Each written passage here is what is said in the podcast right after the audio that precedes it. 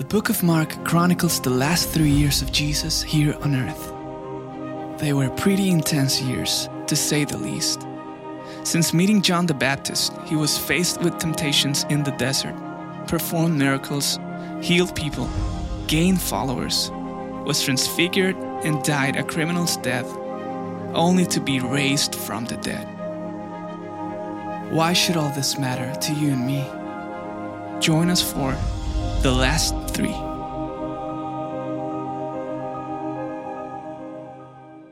Happy New Year.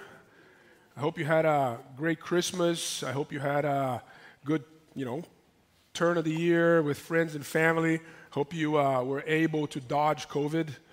Um, those of you who are watching at home, maybe you weren't able to.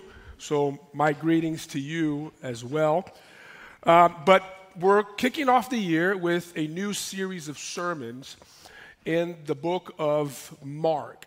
And this series that's starting today will take us all the way to Easter Sunday, okay? Now, the Gospel of Mark is written by a man by the name of John Mark. Some of you thought that Mark was written by one of the disciples of Jesus. No, John Mark was not a disciple of Jesus. However, John Mark was best buddies with one of Jesus' disciples, a man by the name of Peter. How many of you know St. Peter, the one who betrayed Jesus right before the crucifixion? This gospel is written by John Mark through Peter's optics. Many scholars believe that 30 years after the death and the resurrection of Jesus Christ, that Peter asked Mark to write down his memoirs of Jesus. And Mark, therefore, is the shortest gospel. Mark is also the first gospel. You know, the Bible has uh, four gospels that talk about the life of Jesus, that narrates the life of Jesus. That's how the New Testament starts. You have Matthew, Mark, Luke, and John. Mark was the first one to be written, and Mark records the life of Jesus in a different way than the other gospel accounts do. So, Matthew and Luke, they start with the birth narrative of Christ. Mark, no. Mark starts with an adult Jesus. Mark starts with Jesus' public ministry, which lasted three years, and that's why we're entitling the series The Last Three, because it talks about the last three years of Jesus' life, which were also his three years of public ministry that Mark records. Now, my hope throughout this series, as we go through this series, starting now all the way to Easter Sunday, is number one, that you would know Jesus for who he is. A lot of us know Jesus from others. A lot of us know Jesus from the opinions of others, from the optics of others. And I want to uh, invite you to get to know Jesus for yourself. A lot of people have problems with Christianity because they don't agree in certain ethics of Christianity. They uh, know certain Christians that are horrible examples, and I agree with that.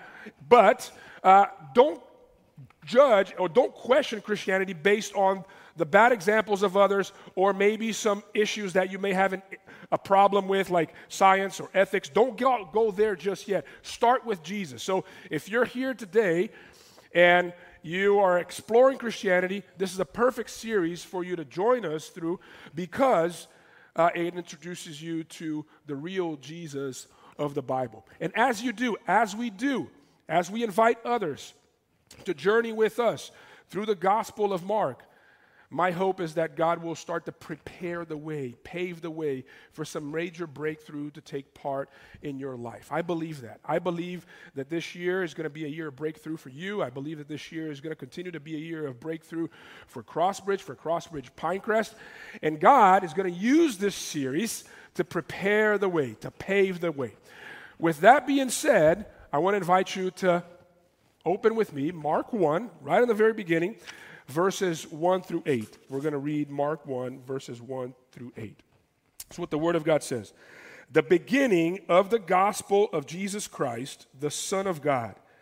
As it is written in Isaiah the prophet Behold, I send my messenger before your face, who will prepare your way the voice of one crying in the wilderness, Prepare the way of the Lord, make his path straight. John appeared, baptizing in the wilderness and proclaiming a baptism of repentance for the forgiveness of sins. And all the country of Judea and all Jerusalem were going out to him and were being baptized by him in the river Jordan, confessing their sins. Now, John was clothed with camel's hair and wore a leather belt around his waist and ate locust and wild honey. And he preached, saying, After me comes he who is mightier than I the strap of whose sandals I am not worthy to stoop down and untie. I have baptized you with water, but he will baptize you with the Holy Spirit. This is the word of the Lord. Let me tell you this that pre stuff matters. Pre stuff matters. What do you mean by that? Well, when you're going to have a nice meal, appetizers matter when you're going to watch your favorite singer or favorite band play, perform. A warm up act matters. I don't know if you knew this about me, but in my teenage years, I played in a rock band. Uh, I never made it really big, as you can tell. But one of the things that we did was uh, we opened up for major acts that came into town. We were a very good uh, opening band. We got the crowd going. And at times, I, uh, you know, was really frustrated and wanted to quit because sometimes you're playing there, people are walking in, they don't really care. It's kind of like preaching to middle schoolers. So, you, you know, people are walking in, they, they're not paying attention to you, they're not there for you. They're grabbing their drink. They're having conversations here. The room is sort of, still, sort of still empty. Most people are still outside in the lobby. We're outside in the parking lot. And, um, you know, I, I, I, asked many times, why are we doing this? I, went to our manager and I said, I, I don't want to do this anymore. You know, maybe we should just play in smaller clubs for, you know, 50 people, 60 people. Then to play in these concerts, people are not here to see us. They don't care. And he says, guys, what you guys do really matters. You guys are a great opening band. One day, if you make it big, you're going to want a good opening band as well. Why? Because an opening band adjusts your eardrums to the loud music. An opening band sets the mood, sets the temperature for the room so that the main act can come and do their work. Same thing with a meal. Why is it important for you to have appetizers before a good meal? Because it uh, adjusts your palate, it opens up your appetite, right? Some of you are hungry, you're like, oh my gosh, I need to go eat right now. But most of all, both appetizers and warm up acts, what they do is they build anticipation. It reminds you that that's not it that something better and something bigger is coming. And that's how the Gospel of Mark sort of starts. Maybe we were reading the passage and you said, hey, you said that uh, the Gospel of Mark starts with Jesus' adult life and his public ministry. I didn't read one word here that said Jesus. Well, that's because God starts his big enterprise by warming things up, by setting the stage, by setting the temperature through John the Baptist, who is this uh, warm up act before he ushers in his great salvation into the world. Every time, let me tell you something, every time that God is about to usher in a major breakthrough.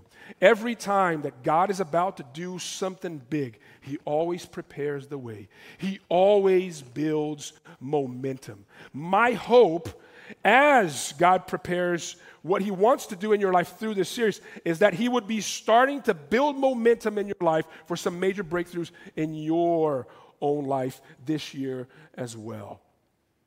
And every time that God prepares the way, and builds momentum for a major breakthrough, he does three things. And we see this here in this passage. The first thing that God does is he reminds us of his faithfulness. The second thing that God does is he takes us into the wilderness. And lastly, he offers us hope. Let's look at all these three things and what they mean for our own lives today. First, as God is building momentum in our lives to usher in a major breakthrough, to bring into our lives his great salvation, he reminds us of his faithfulness. I don't know if you were paying attention as we were reading the text, but in verses 2 and 3, there's a quotation here. There's a quotation from the book of Isaiah. If you were here on Christmas Eve, I talked a little bit about Isaiah. Isaiah is a prophetic book that was written 700 years before the coming of Christ, predicting the coming of Christ. Uh, they lived, uh, the people of Israel at the time, they lived under very difficult circumstances. They were always in and out of oppression. And God, through his prophets, not only Isaiah, but many others, that's basically what Old Testament literature is all about. God, through them, said, Hey, listen, I know things are hard. I know things are tough. I know some of the hardships that you're going through right now is because of your own choices, it's because of your own disobedience. But one day I will restore your luck. One day I will restore your nation, and through your nation I will restore the world. One day I will do that by bringing forth an anointed one. So when you uh, go to the very first verse that we read, here's how Mark starts his gospel the beginning of the gospel, which means good news, of Jesus Christ. Now, the word Christ there is the translation for the word Messiah in Hebrew, which means the anointed one. And some of you thought that Christ was Jesus' last name, as if there were Mary Christ and Joseph Christ and Jesus Christ. Christ means the anointed one, it means the Messiah.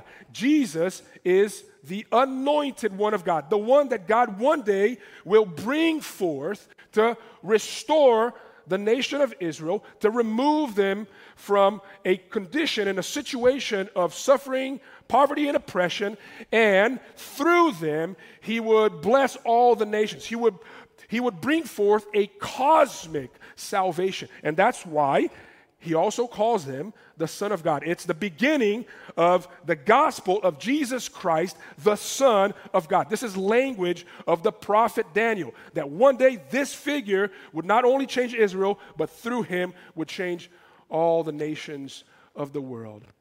And so, as they went through difficult seasons and times after this prophecy, after this oracle, they remembered one day God is going to restore things. What kept them going in and out of difficult season was this promise that God would one day restore things. In fact, that's what keeps anyone going. Is hope that in the future God will do something unexpected. They didn't know when, but they hoped that that day one day would come. Now here's what was happening to them. Years were going by and they were beginning to question is God really going to deliver on his promise? Is God ever going to come through? For 300 more years after this prophecy was delivered through Isaiah, God continued to speak through other prophets. But after 300 years, dead silence, God stopped speaking. If you didn't know this, the gap between the Old Testament and the New Testament is 400 years. No oracles, no prophecies, no word from God, no prophets, no nothing, just dead silence. And people living in that dark season of history, especially the Israelites, they were questioning Did God abandon us? Is God really faithful and true? Does God exist? Maybe some of you are going through this season right now. Why isn't He showing up? I've been praying hard. I am expecting. I am hoping, but I see nothing in front of me. That's what was happening to them. And then 700 years later, 400 years of silence were broken by the voice crying out in the wilderness fulfilling the word of Isaiah. And many who heard John preaching in this frantic way out in the desert started to ask themselves is God really now fulfilling that old promise? Is that prophecy now being fulfilled? Many people said to themselves, ah, it cannot be.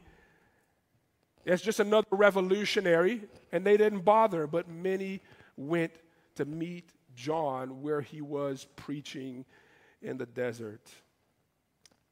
And they began to wonder could it be? Could God be really fulfilling his promise? Is God really faithful? Is he demonstrating his faithfulness right now? Is this the work and the act of God? Like I said, before God does something great, as he builds momentum in our lives, one of the things that God always does as momentum is building in our lives is He reminds us of His faithfulness. He reminds us of His promise. A delivered promise is always the proof that God will always deliver. Why? Because we doubt, we question, we give up, we quit on expecting and waiting. We do. There's a story in the Bible that uh, records uh, the life of this man by the name of Gideon in the book of Judges. And he was a peasant man, and God came one day to Gideon when he was working out in the fields and says, Gideon, I am going to turn you into this great war hero, and you are going to deliver my people from the yoke of the Midianites. It was a nation that was oppressing the people of Israel. And obviously, this guy is a, is a peasant, and he says, I was not trained in war. I don't know how to fight. How, how, how is this ever going to happen? And God said, Don't worry, I'm going to do it. And so he says, I need some proof that you're really going to come through. So he does this deal with God and says, Okay, when the rain comes overnight, I want to take this piece of cotton and I'm going to put it on the field, and you're going to have to keep this piece of cotton dry when the rain comes down. And if it is dry in the morning, I know that it was you confirming what you're saying to me. He does that. Surely enough, the thing is dry. And says, Oh, let us switch it around.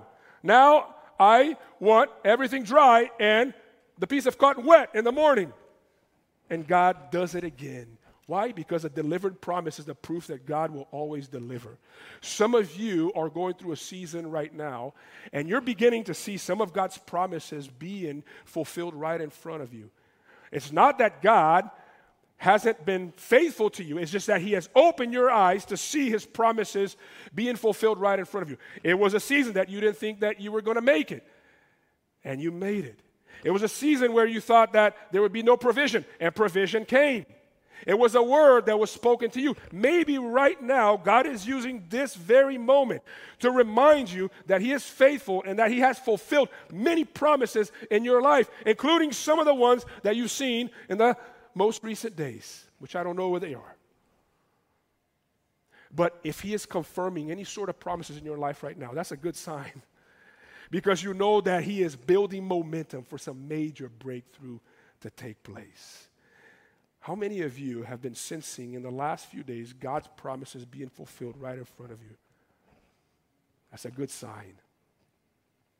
But as he's building momentum, not only does he remind us of his faithfulness, remind us of his faithfulness, but he takes us into the wilderness. The text tells us in verse 5 that all the country of Judea and all of Jerusalem were going out to him and were being baptized by him in the river Jordan. As John began his ministry, people from all the region of Palestine, people from the Galilean region around the Lake of Galilee, north of Jerusalem, were leaving their places of familiarity, were leaving their places of comfort, and they were going to the desert to meet John. Because maybe God was doing something fresh. Maybe God was doing something new. And so were the people in the big city of Jerusalem. They were traveling from Jerusalem all the way into their into the desert, leaving their places of familiarity, leaving their jobs, leaving everything behind because maybe God was doing something fresh. Maybe God was acting upon his promises. But the question I've asked before, maybe you're asking right now, is why the desert? Why couldn't have God just rented a hall in the city, or why couldn't he have just showed up at the temple, which is the place that he is actually supposed to show up and talk to the people there? Why does he have to meet people out in the wilderness? Because if you're familiar with the Bible, before God does something great, he not only reminds people that he is faithful, but he always meets them in the wilderness. Remember Abraham? Abraham lived a very comfortable life with his family in the land of Ur, of the Chaldeans. And God said, Abraham, I have a promise that I want to fulfill in your life, but in order for you to experience that promise, you're going to have to leave your place of familiarity. You are going to have to leave your family behind. You are going to have to leave your comforts. He was a very wealthy man, and you're going to have to follow me. Where? Just follow me through the wilderness. Remember Jacob, as he was running away from his brother after cheating his brother of his brother's inheritance, he is broke, he is filled with guilt, he is lost, he's in the middle of the wilderness. Where does God meet him? God does not wait for him to get a job, to get his life back together, to speak to him. No, God meets Jacob out in the wilderness. Where does God meet Moses? Where does God speak to Moses? God speaks to Moses not in the palace in Egypt, but God speaks to Moses while he's in exile after killing a man, living a life of obscurity out in the desert, tending the sheep of his father in law. That's where God speaks to him in the wilderness. Where does God meet David? Where does God prepare David to become a king? In the wilderness of En Gedi. That's where God meets David. And that's where God meets Jesus, and we'll see that in the next few weeks in the desert as well. Because, because the power of the gospel is never made strong in the context of strength and power. It's always made strong in the context of weakness. That's why Jesus said, Blessed are the poor in spirit, because theirs is the kingdom of God unless you realize that you are absent of resources, unless you realize that the things of this world, because the wilderness is a metaphor for life in this world. Every time the Bible talks about wilderness, it's a metaphor for life in this world.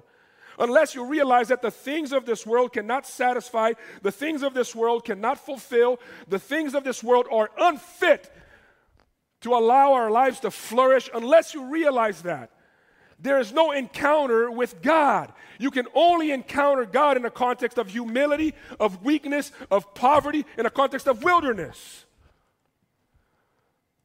I know when somebody is going through a period of wilderness, either because they've lost all of the things that they have deposited all their hopes in, or they've grown disappointed with the things that they thought would deliver them joy and hope, and they're now discouraged with life and they're uh, now thinking about quitting some way or another, I know that even though they look at that with very negative eyes, I know that that's a great place to be because God is trying to build momentum for some major breakthrough in their lives. When God wants to do something big in our lives, He takes us to the wilderness. And when you go to the wilderness, or when you find yourself in the wilderness, which sometimes uh, you, are filled with things around you, but you just feel empty and lonely and and and parched. Uh, you know, it's it's it's a it's a state of the heart. It's a state of the soul. It's what John of the Cross used to call the dark night of the soul. But sometimes it's caused by circumstances as well. Regardless, when you find yourself in a place like that, you have to know how to respond. There's a wrong way to respond, there's a right way to respond. What's the wrong way to respond? Most people, when they go through seasons of wilderness in their lives, what do they do? They go to God and they ask God, God, can you help me escape this place? I can't handle it anymore.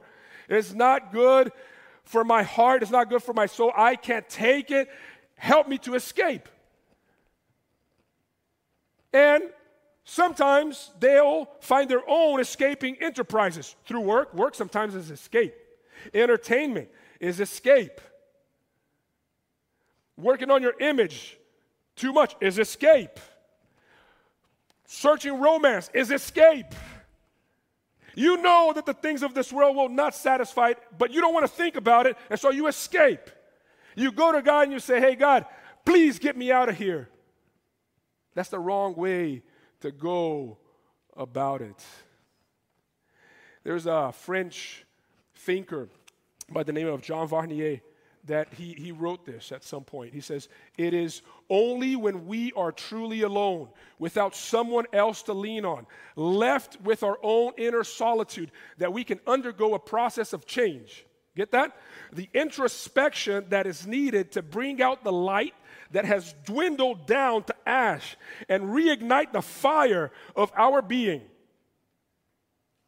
So let the darkness shape you. Let it reform you. Let it cradle you and birth you into a new life. Let the spark flame again. In the darkness is where you will find it. What is the wrong way to approach seasons of wilderness? God, help me to escape. Here's the right way. You ready for this? Here's the right way to approach the wilderness. Ask God to meet you in the wilderness. Don't go to God and say, God, take me out of the wilderness, to say, God, meet me here. I am here. I'm going to embrace the season. I'm going to embrace the darkness. And I expect to meet you here. Do what you must. And if you do, you will realize a couple things. There was a pastor that I knew that he was very successful, but he lost everything. He made some bad decisions, poor judgment, lost everything. Lost his church, lost his ministry, lost his family. He recovered later, but this is what he told us one time. He says that you don't know that Jesus is all you need until Jesus is all you have.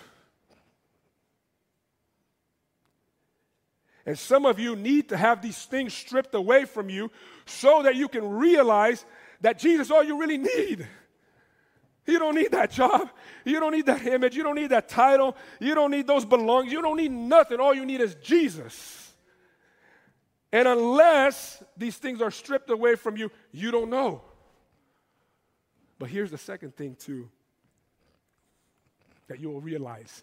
If you take that posture of embracing the wilderness, that season of life, that dark night of the soul, not only will Jesus remind you that you have what you need in Him, but what God really wants to do is not to remove you really out of the wilderness, but use your life to turn the wilderness into a garden.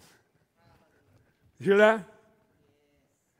The problem of us saying to God, God, I want to leave the wilderness is because you're going to miss out on the opportunity of how God wants to use you to use your life to turn the wilderness into a garden.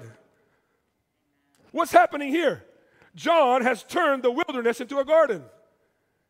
People are coming to meet him in the wilderness. The gospel is being preached. People are repenting. They're experiencing new life.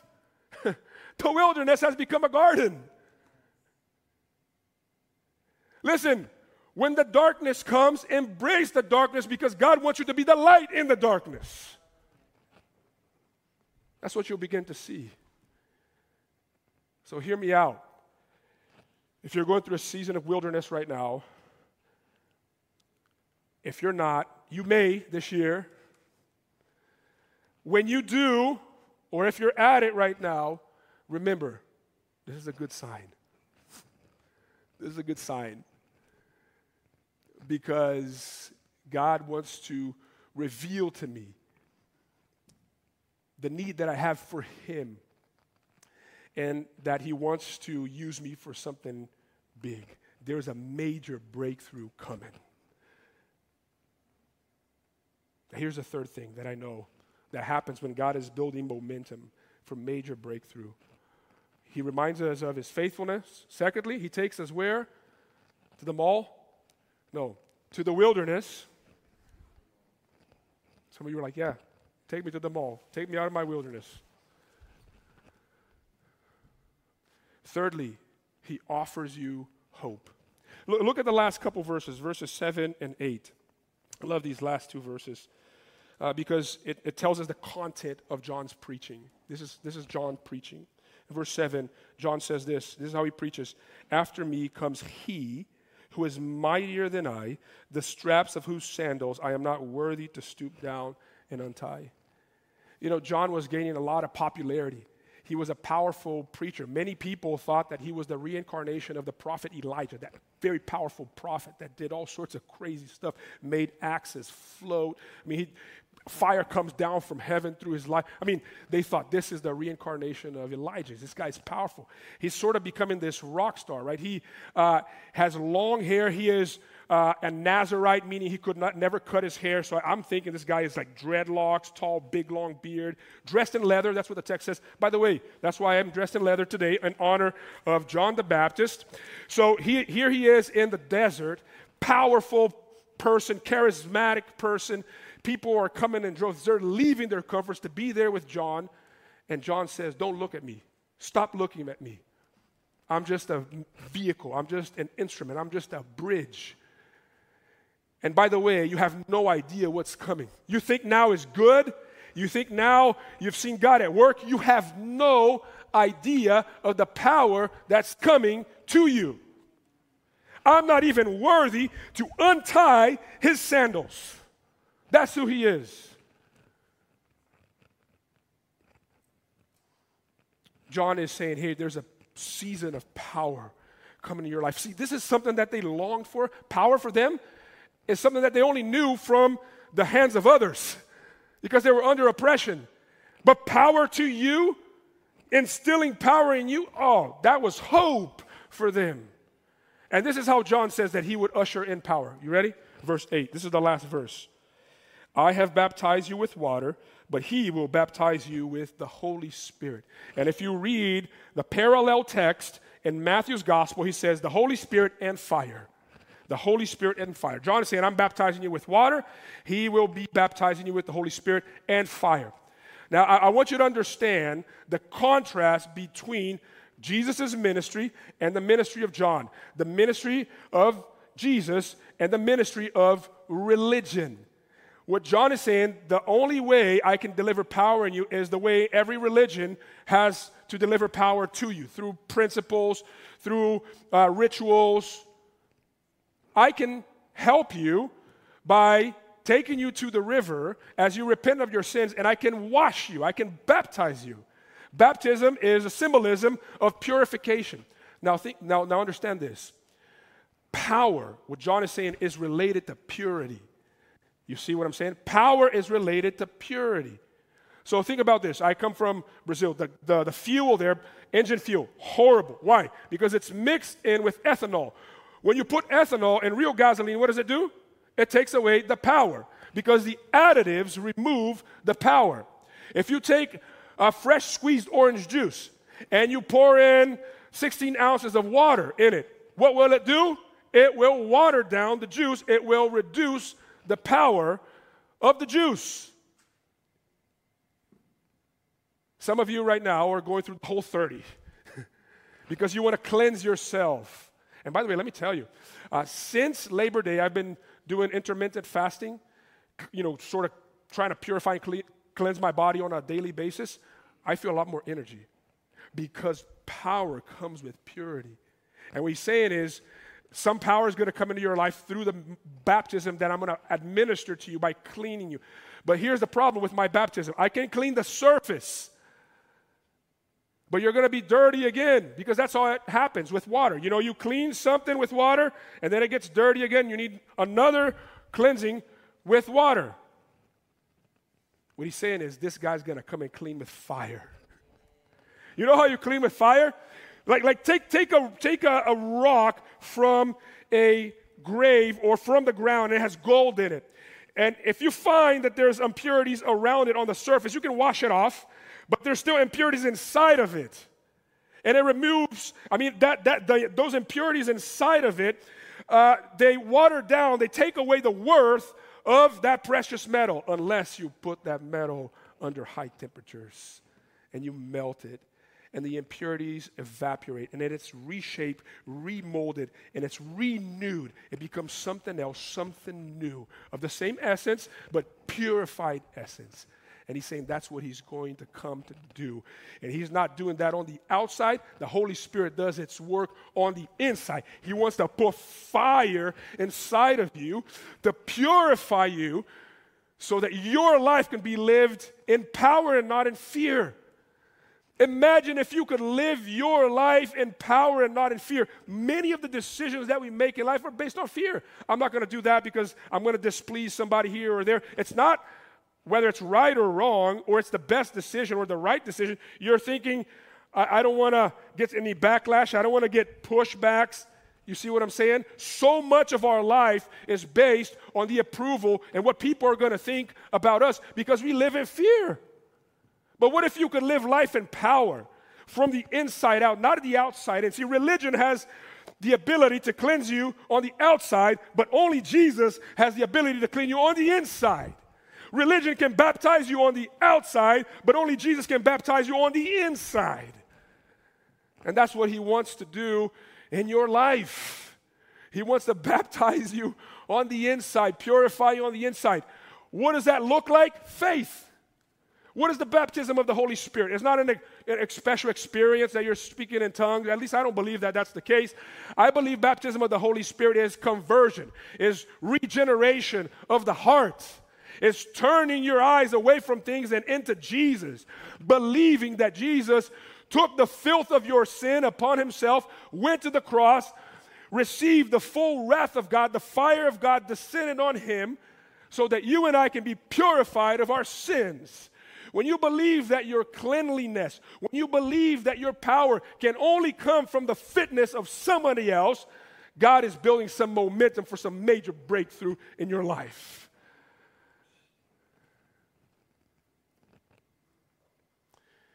Here's what I believe I believe that as God continues to use this series to build momentum, I believe that as this book continues to build momentum to introduce us to the real Christ, God will continue to build momentum in your life.